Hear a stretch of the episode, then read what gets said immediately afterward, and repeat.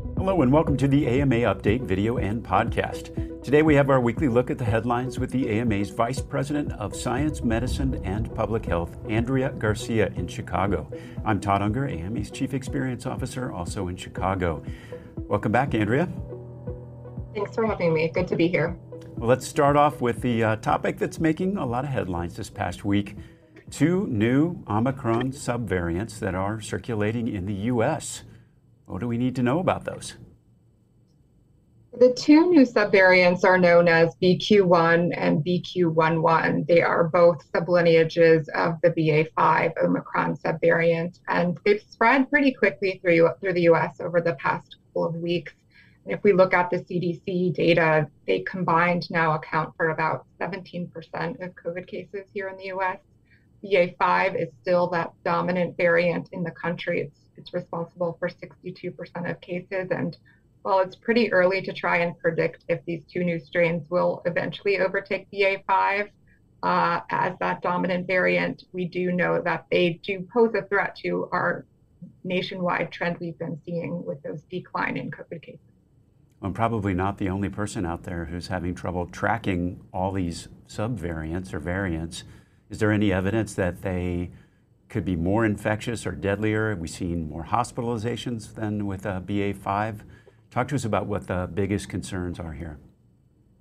It's really too early to tell right now exactly how infectious these new variants are, but we are seeing them spread pretty quickly, and cases attributed to the new variants have nearly doubled in, in just the last week. Uh, if we look at Europe, which we know always tends to be a little ahead of us with surges and, and a good indicator of where we're headed, uh, they expect those two new subvariants to become the dominant variants there in about a month. And the strains are likely to be more contagious than the previous versions of the virus. Um, and that, of course, raises the odds of a surge in cases and hospitalizations over the winter when we know people are gathering indoors. And that, of course, makes that virus easier to spread. Uh, we, we have heard health officials in the Biden administration note concerns about the rise of these new COVID variants in the US because they do appear to evade our existing treatments, which are used to protect uh, those who are immunocompromised from severe illness. Let's talk a little bit more about that on the treatment side. Um, what do we know about the effectiveness of uh, current treatments against new variants like this? Well, I think um, we're seeing those early studies suggest that Evusheld, which is being used as pre-exposure prophylaxis to prevent COVID infection in people who are immunocompromised, and it appears that it's likely to be ineffective against those new variants. And bebtelovimab, which is a monoclonal antibody treatment, is also unlikely to work. I think it's important to note that this data hasn't been peer reviewed yet, so we still need more information to make definitive conclusions around the effectiveness of these treatments against the new variants. The good news is the bivalent booster shots available in the US should provide better protection against these variants because they are descendants from Omicron BA2 or BA5. And I think that just underscores and is another reason why people should prioritize getting these bivalent booster doses as soon as they're eligible. Uh, absolutely. Have we seen the new subvariants affecting case numbers already? What are those looking like this week? So not yet. If, according to the New York Times, that average daily number of reported cases is still hovering around 37,000. It's a decrease of about 3% in the last two weeks. Uh, the week before, we saw a decrease of 20% in the average number of reported cases over a two week span. And so what we're seeing is signs that that decline in reported cases is starting to slow down. Uh, we'll have to see if that trend continues and if the new subvariants continue to gain a larger share of cases here in the US. Are we seeing uh, similar trends on uh, hospitalization and deaths front? So the the daily average of hospitalizations uh, due to COVID has been pretty flat over the last two weeks. And I think the exception there is in the Northeast, where COVID hospitalizations are actually up by 10% or more. Uh, the daily average of hospitalizations stands around 27,000, which is a decrease of about 1% over the last two weeks. And that number of deaths each day has fallen slowly as we've talked about since September, but it still remains just above 350 deaths per day. Curated from more than 3,000 major newspapers, magazines, and journals, the AMA Morning Rounds newsletter delivers the top stories in healthcare right to your inbox, Monday through Friday. Subscribe today and check out all the AMA's free newsletters at ama-assn.org slash myinbox. That's ama-assn.org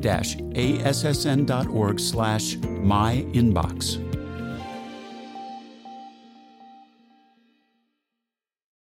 Well, it seems like uh, also COVID's not the only thing that we have to worry about as we head into the winter. There's uh, uh, been a great many headlines out there about uh, the triple demic, which we've heard. Uh, it's adding a new one to the twin demic that we've talked about before.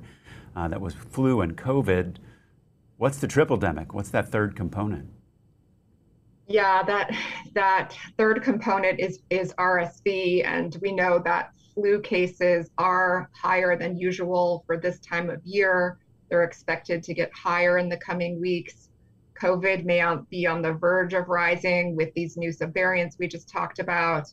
And RSV is really straining pediatric hospitals in some states. And for most children, RSV looks like a common cold, but for others, especially if we, we talk about infants under six months or children with lung disease or weakened immune systems, those symptoms can be more severe and can require hospitalization.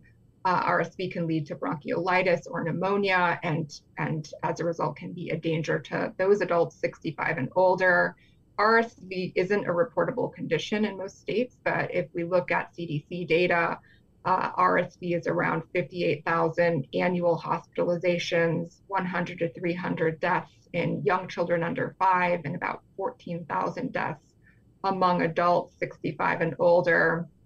And of course, you know, we saw those patterns of RSV uh, and other common respiratory virus really interrupted uh, due to those measures we've been taking to prevent COVID uh, since early 2020. But clearly, these viruses are back this year. Andrea, you also mentioned an early increase in the flu numbers too. Can you tell us more about what we're seeing there? Yeah, so CDC released one of their first FluViews of the year, and we are seeing an early increase in seasonal flu activity, uh, especially in the southeast and the south central areas. They're reporting the highest levels of flu right now. And experts agree that that best protection against severe illness from COVID and flu is to get vaccinated.